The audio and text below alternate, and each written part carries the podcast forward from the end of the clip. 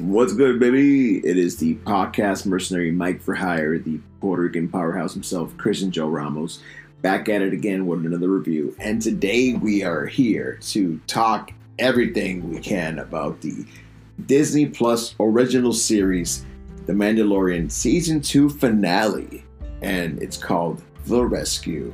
And it's directed by the one and only Peyton Reed, who's got a good track record on this show. So I can't wait to see what he brings. So let's get started, shall we? All right, let's see where I'm in notes. So we start off where Boba Fett is chasing an Imperial ship with the Doctor on board. Now, this scene is the beginning. You see these two Imperial um, soldiers, or may, maybe pilots. They're not exactly transporters. They don't look like stormtroopers. They don't. They just look like regular Imperial guards because they're watching a Doctor and they think he is pretty much beast bait. He is bait. They don't care about his comfort. He's there to lure the bad guys and be right to well bad guys in their opinion. So it, it's one of those things where honestly, uh, it's we finally get to see the humanizing of the Imperials. Now, in every war in history, everyone thinks on their right side of history, no matter who you are. I know it's a controversial topic, but you know, one person's enemy is the other person's hero. It's just perspective. I'm not defending the Imperial Empire, the the, the, the darkness. Okay, I'm just saying I am coming from their human side because they think they're doing something for the greater good. And the way they talk, these guys at first, you don't get much uh, attitude out of them, but the more they speak, the more they're speaking something and kind of making sense of their ways. Because if you think about it from the outside looking in, the rebels are essentially our terrorists for, to them. We see them as heroes because we're told they're heroes. But when their already established government, as corrupt as it is, is run by the Sith and the dark side, to them that's what they know. So those who are raised in those conditions, who probably weren't told the reason how their empire came to be, because it was a republic at one point beforehand. And that's where we're going back and forth. It's constant back and forth between empire and the republic and the way of government of the galaxy that we're in. And in the outer rim, these people are going to by hearsay. It's like, yes, things travel fast, but sometimes some subtext doesn't get to them in time. There's no like intergalactic cable channel where they can keep track of things or a wi- Wi-Fi, whatever you want to call it. There's this. sometimes things travel slower, so there could still be cruisers out there who even still think that. I mean, not that they think that they are still fighting the same war, but it's something in the lights of they are still fighting for their cause because they can stay low key because they've never been in giant battles. And there's many cruisers out there that are in the galaxy, even in the outer rim where they can't be spotted easily, and they're just rebuilding for another attack. So it's not over, not that the war is over, it's that their current battle has they lost, but they're regrouping and they're going to come back. And as you've seen the timeline, it's exactly what happens. They always come back bigger and stronger, but they have to rebuild. So this is the part where these Imperials who are left are trying to essentially live in the underground and survive so they can build these forces. That's why they need Grogu's blood in order to build super soldiers, which have failed miserably, as the scientists explained. And it's just a big thing where essentially they're trying everything and anything to create some sort of force that can take down their enemies. And yes, most of the Jedi at this point in the timelines are dead. There aren't any Jedi's left that they think. They're just legends, tales. People haven't seen Jedi until we saw Ahsoka. So if Ahsoka's alive, it's good to say there's other Jedi also alive. We can't just assume she's the only one because, as smart and cunning as she is, and she's not your standard Jedi, not every Jedi was that at the. Um, uh, was it Coruscant or I think it was Coruscant at the whenever the Order 66 happened, they weren't all congregated. So it's safe to say that even though many were betrayed, some could have been hiding this whole time, and like Gro- like Grogu has been, who are smart enough to just lay low and have seen the tragedies that happen to all of their uh, brothers and sisters around the galaxy. So it's that's why we're looking for this Jedi to train Grogu and continue his path of making him sure, making sure it doesn't fall into the dark side, and that's what the whole story that we're dealing with here is this whole thing of like Grogu is a key to the balance of the universe, and he might just be the next big thing as far as like a Yoda type character because since they live such a long lifespan, lifetime, eight lifetimes, and 800 plus years, he is an investment to whoever has his hands on him, whether it's Sith or the actual Jedi Order. So this whole time, the scientists there, they're getting stopped, and then he's chasing these Imperial ship with a doctor on board. He uses an EMP and takes them in as he pretty much gets them cornered. Like Slave One, no one's gonna take down the legendary Slave One that Boba Fett flies. His plane or jet or spaceship, there we go, spaceship is things of legends in the books. I don't know of it in the books. I just know of it from what I've seen in maybe comic books or I've seen it in also video games and especially in I think either not Clone Wars or Rebels. I think it was more like a similar ship, but his ship specifically, the model, is things of things of like if you're gonna have a fight a, a in space, you want to have that. So he's there, he has them in and the two pilots try to reason with Mando as Mando's trying to board up and talk to the scientists. Now, this is the part where things get really dark because you have one who's trying to like pretty much say, I'm giving up. And then is I don't know if they're twins or brothers or what, they look very similar. The other guy shoots his buddy in the back because he's not letting his buddy take him in or take anybody in. And this is after he has the gun pointed at the scientist, like the engineer, like, hey, you're not taking him in easily. And it's just like the standoff moment. So the fact that his buddy gave in when he quote unquote had the high ground, it took away some leverage. So he had to pretty much kill him to get him because he's like, listen, if I let this guy talk, he's gonna sing like a canary and give him all the information to the enemy, and it's game over for him. So here we got a moment where Cara Dune, and she has that teardrop rebel uh, tattoo in her eye. The, this Imperial guard or pilot sees it. He goes in this massive rant, calling them like terrorists and saying like he's happy their planet went to destruction.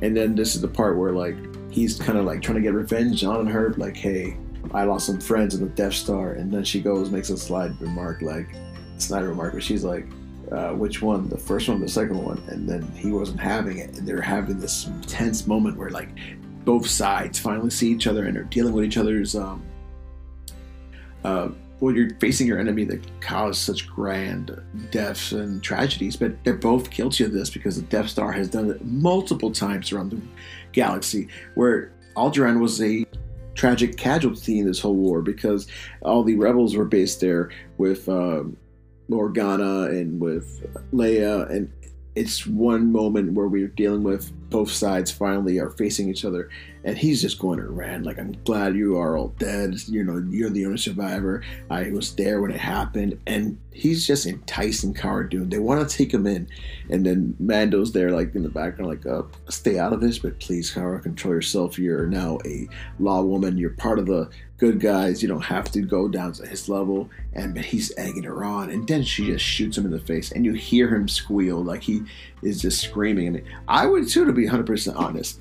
You put me in a, in a moment where I'm facing the guy, one of the guys responsible for taking out all my friends and family I would have taken him out too. The way he was speaking to her, it it's hard when you're. It's uh, almost like yes, she's now a, a law-abiding officer of the republic.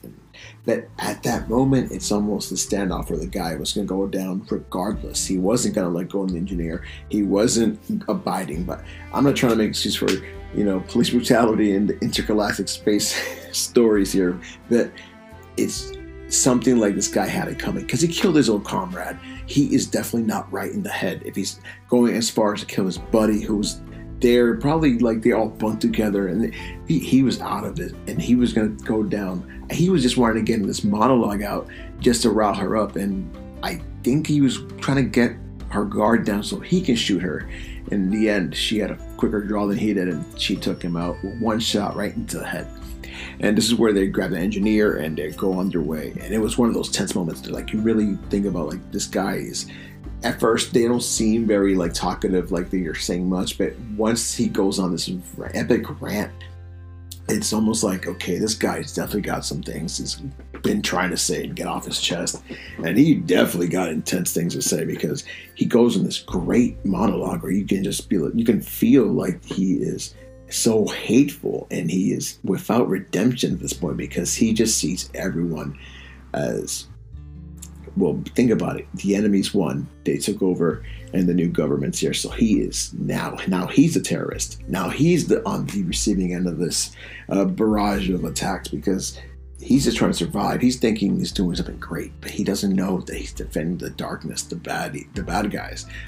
Unless again the bad guys never really truly think they're bad. That's one of those epic things where you're not really a bad guy because you just think you're you're doing it for the greater good, but the way you're going about it doesn't come off as a greater good. So it's one thing to an, to another. It's like this is pretty good stuff and good writing within the first few minutes of the show. I was impressed. So here we move on, and we finally get the engineer. He talks how he gives he he speaks because he wants to live. He's not trying to get shot in the face either. So, you know, Mando tries to recruit Bo Katan and her crew at the bar. Like, of course, where do you find Mandalorians? You could always find in the canteen for obvious reasons. That's where they can get jobs, but also that's where they hang out and get their drinks in and uh, libations and, uh, you know, vent. I don't know. That's where most adults hang out in public in the galaxy here. It's almost like, okay, you're either going to be in a mission or you're going to be in a cantina it's the Wild West logic, and you're going to be in a saloon. It's where you're going to find the cowboys, right? So Bo Katan's hesitant. She's not a bounty hunter. She's above that. She's a princess. She's royalty. Her mission is to find Moff Gideon and get her dark saber back so she can rule her kingdom and get get a rightful claim to her throne. And then Mando's like, well, our mission is to find Moff Gideon. And she's like, it's impossible. You're not going to find Moff Gideon. And he's like, well, we actually know exactly where he is. So are you in or not? And she's like, this is a suicide mission. And then this is the words that he says. He has a child. And I swear to God, every character in the show is like averse to just helping Mando out. But once you mention the child, they're like, okay, this is definitely something we need to actually be proactive about. And that's the part that I love. I love the fact that they all have this like not a soft spot because certain characters do and don't. It's just the fact that this child is very powerful, and if he ends up in the wrong hands, that's it. It's game over. So that's it's essentially this big weapon that whoever holds it, wields it, is going to rule the world for the next millennia.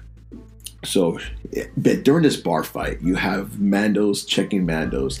They're here, they're checking uh, Boba Fett because they know who he is, they know what he is. The Mandalorians, the real Mandalorians, hate the clones, and the clones try to pass a clone trying to pass off as Mandalorian because Boba Fett, remember, he's a clone, but he's like engineered that he actually can grow that normal age like a regular person can. So he lives a regular lifespan versus most clones where their lifespans are like half because they're only created for combat. So he actually was raised as a child by Jango and he has a very soft spot and this is where they talk back and forth like, hey, you shouldn't wear that armor, you know, the real Mandalorian. And he's like, I'm not, this is my dad's armor. And then he's like, then Bo-Katan hits him with the with the the two piece in the in the uppercut, saying, "Oh, you mean your donor? Oh, burn of the century!"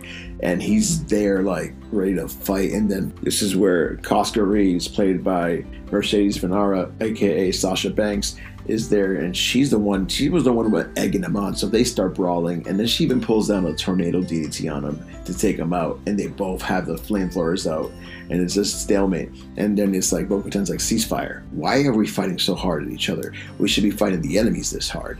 Pretty much saying you're wasting energy because we got better things to do. And yeah, it's definitely what I would have done. So they're there, and this whole thing about getting Grogu, it's also going to lead her to get the dark saber. But Cara wants Cara Dune wants um, Gideon alive, and then Bo-Katan's like, I don't care if he's dead or alive. I just want to deal with him. I will make him, you know, submit.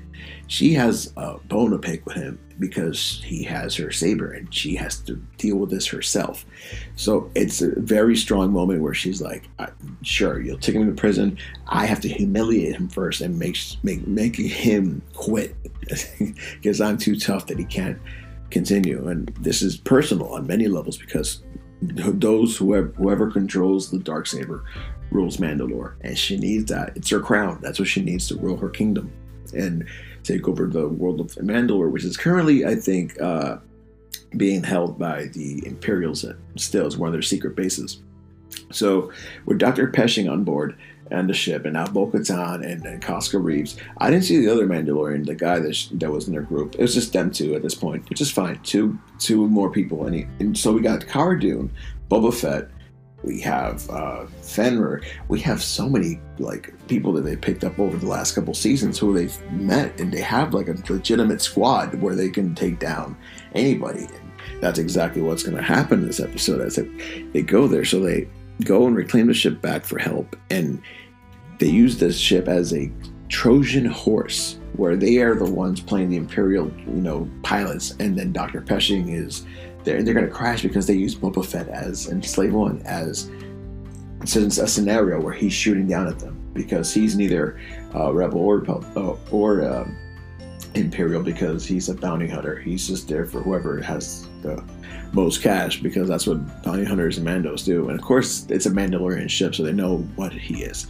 But they crash in there and get in the dock bay, and then once they're in, all hell breaks loose and start fighting, and it gets all epic and this is where you notice like I didn't notice this till halfway through the fight that most of the squad Mando recruited was all females. Like, it was all women, but some badass women. Like this was some really like amazing fight sequences because it wasn't like the the A team, I guess we want to call it in, in Avengers Endgame, which seemed a little forced in my opinion. I feel like that, that whole scene was a little forced because it didn't really seem like they gelled that well and it just seemed like okay we're just doing this for like fan service this was legitimate like okay we built these characters they know each other they can work together and you got Cara as your heavy with her heavy gun you got Bo-Katan and Koska Reeves as your Mandalorian you know uh, not sharpshooters but as your front warriors your Spartans whatever whatever you want to call them they're there. And you you have a set solid team here where everyone in there can hold their own, and it's like, oh, these are some badass characters, and that's what I love about them. They're they we've grown to like these characters. We've grown to see them become like they just are badass because they're badass, and it's great that they actually got some of the best actors. I mean, they got the legitimate actor who played Bo-Katan in the Clone Wars and Rebels, and she came back to do it in live action. She looked just she looks the part. She fits the demeanor of this kick-ass princess, uh, warrior princess, and of course Sasha Banks. I mean, how many Hell in the Cells have I seen of her? She looked amazing. Like I just love to see people that can kick ass. So here's Mando leading this team of strong, badass women, and he's there with. I mean, was Boba there in the scene? Or no, he just went off, but I think he might have shown up later on. He just has to maneuver, had to warp out, so he wouldn't get caught, and then he comes back to help after the fact. But then this is where they are those of jetpacks. The jetpacks aren't just for movement; they use it in battle, so they can maneuver around, kind of like the Jedi use their force push to move around in combat, so they can dodge certain things. And it's one moment after another, and some funny humor where Cara gets her gun jammed, and they're in an elevator, and she's like, you know. Uh, watch my six will like fix my gun. And then she goes ballistic and shoots all the troopers in the ship. It's just a great sequence. Like this big old hallway scene similar to what you see in the marvel uh, netflix series. I'm like they're doing the hallway scene with uh, star wars is pretty awesome. And i'm just there like this is this is dope af and i'm loving every moment as it moves on. And then towards the end we get the information from the doctor. He tells them about the droid troopers and also how the there are the dark troopers are technically droids. They're not human because the flaw in the system was that the human inside of the armor. Because they're trying to make super soldiers, but they couldn't absorb Grogu's blood. Thus, a lot of them were failed and probably died in the process of the scientific Frankenstein experiments that he did. So, as they kept doing tests and tests, they realized the human is the error. So, they just made these crazy robots, these Terminator style troopers from the books canon to the series and the world of Star Wars now, and Dark Troopers who are like these giant juggernaut like robots and Mando in one scene has to fight one and almost gets wrecked to pieces but thank for, thankfully for his beskar armor he's able to survive these attacks and get punched in the face repeatedly had he not his brains would have been smithereened into pancakes like it was An intense action scene to say the least. But on that note, let's hold off because we gotta take a small commercial break and we'll be right back.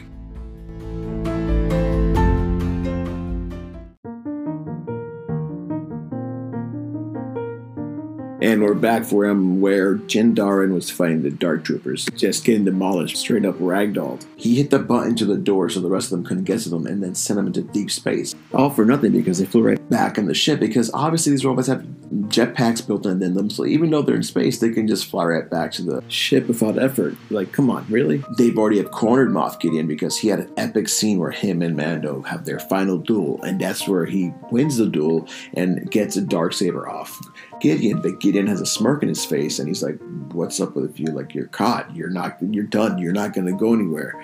And it's a moment where he's like, "Oh, you'll find out later on soon," because he knows what's going to happen, because he knows the lore of the dark saber. So he knows something that Mando doesn't know. Because Mando is very not naive, but he isn't educated in modern Mandalorian uh, customs and things they do. And this is where he finds out later on when they're all in the, uh, I believe, the cockpit of the ship, that once they're all reunited, but they, Mando didn't know that he can't just return the dark saber to Bo-Katan. She wouldn't take it. And he was wondering why you're not taking it.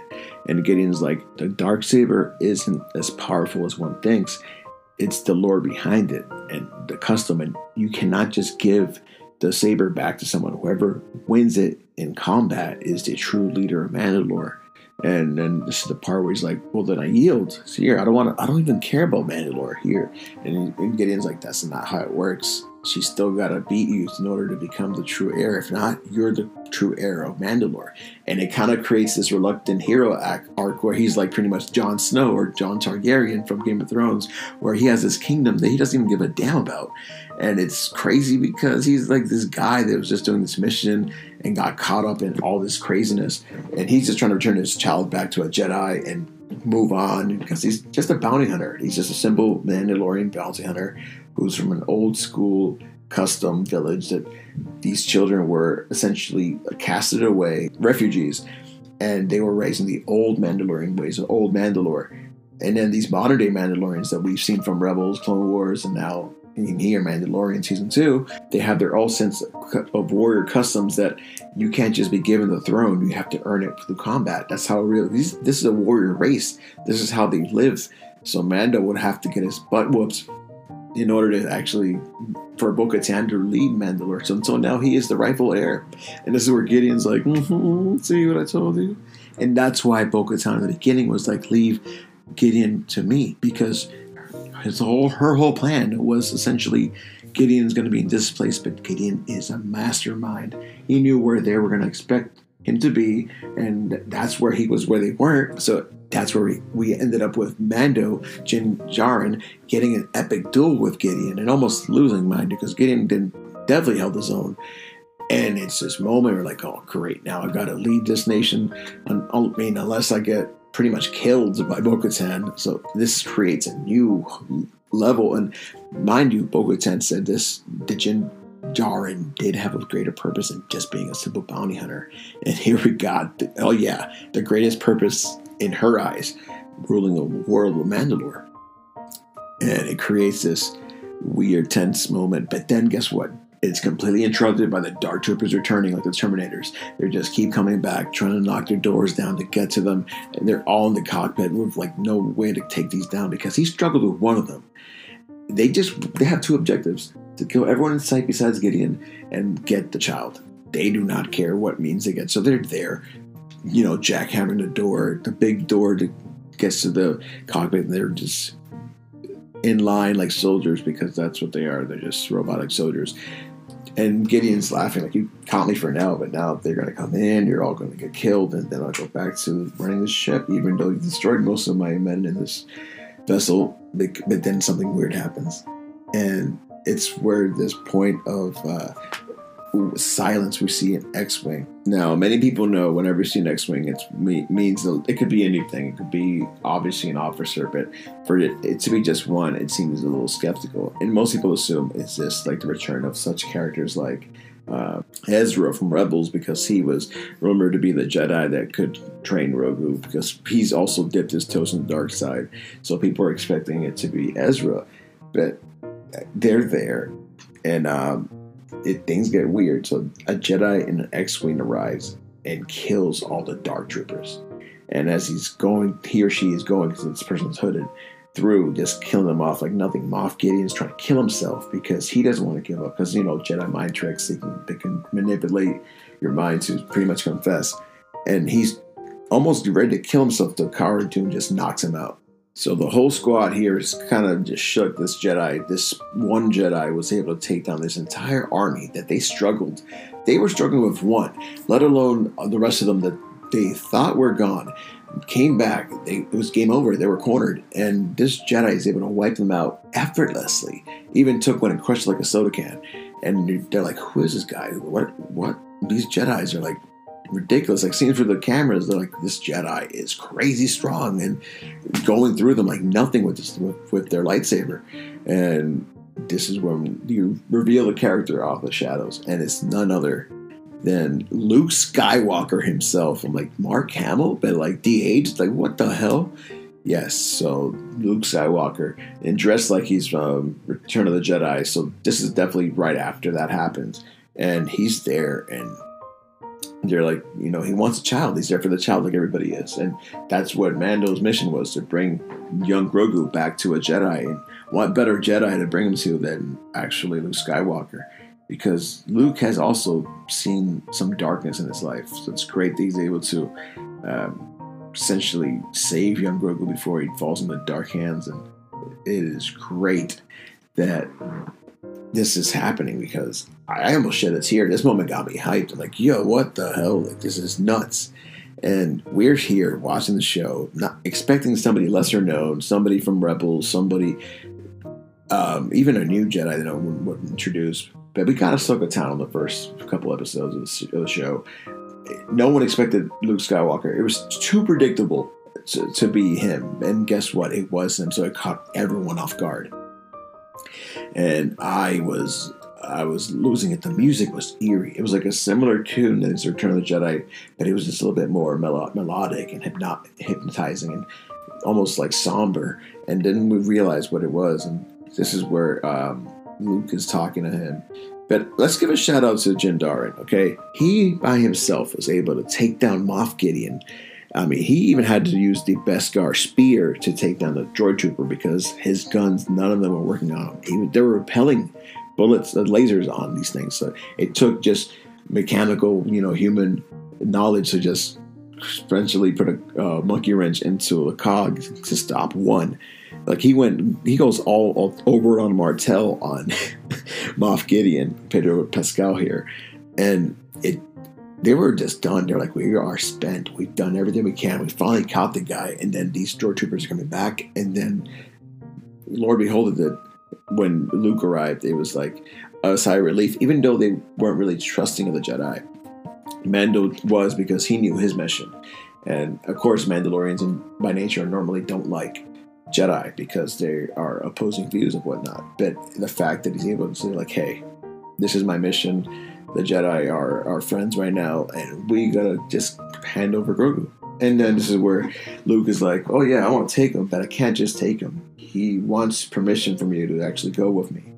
Because he has this bond with Mando, like a father son bond, where he's like, hey, can I go to boarding school with uh, Professor Luke over here? And to get this moment where Mando finally takes his helmet off in front of Grogu and has this like sweet moment where he's just Grogu doesn't say anything, just touches his face, and then it goes off with Luke. And then out of the corner pops out R2D2. I'm like, oh, the cherry on top. Not only is it just Luke, we get R2D2. This is awesome. And that's how the episode ends. It's very much like we're stuck here where Mando, it might be the ruler of Mandalore, not even wanting to be, just because of dumb luck, finding the, the, the right enemy in the wrong time, I guess. Um, Bo Katan is conflicted because she doesn't want to kill Mando, but as much as she respects him, she wants her throne more, and she'll do anything that she has to do to get to that throne. But now we also have the engineer in their custody, and also Moff Gideon in their custody.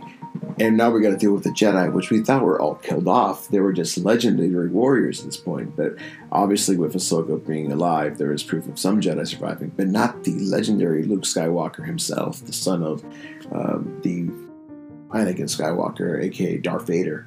And now that we know this is real, it's almost like seeing a ghost of them. So this was a whole moment of like, wow.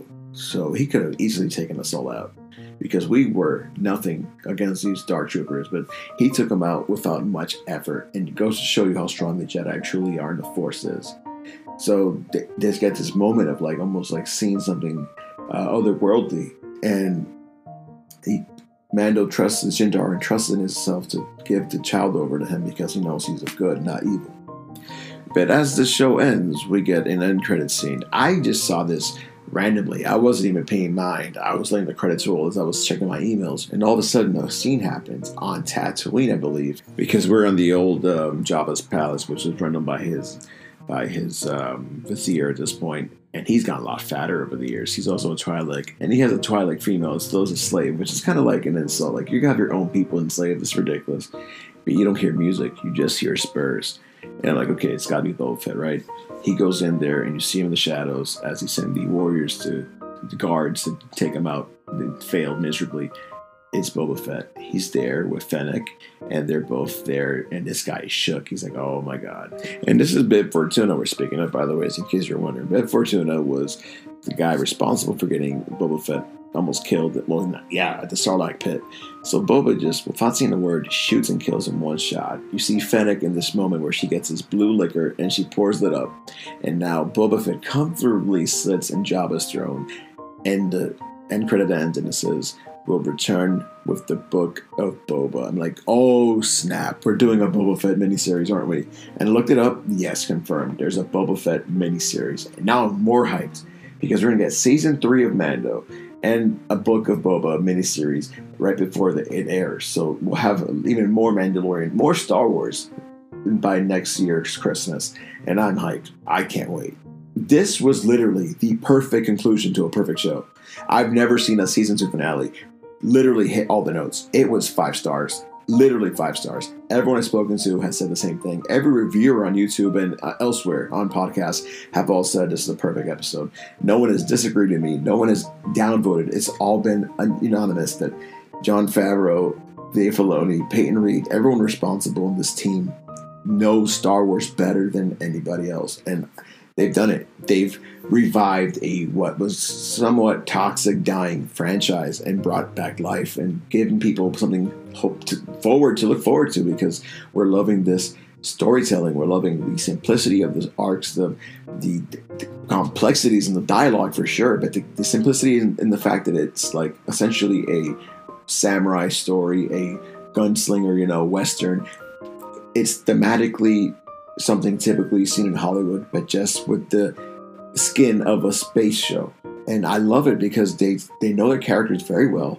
We're getting our slow burns to actually learn these new characters and appreciate them because we're not just expecting fan service of old characters. But when we finally get it, it's not just fan service. It's like we've earned it because we've gone through this journey with Jin Djarin, who I didn't even know his name in the first season. I kept calling him Mando. And we finally are seeing the conclusion of this chapter and I cannot wait to see how the next one starts, where it drops off, how it's interconnected with the Ahsoka series and the other many Star Wars projects that were just announced. So yeah, I'm super hyped right now. But uh, thank y'all for tuning in to the CJR media review of the Disney Plus original series, The Mandalorian Season 2. Thank y'all for tuning in. As always, take care and stay safe.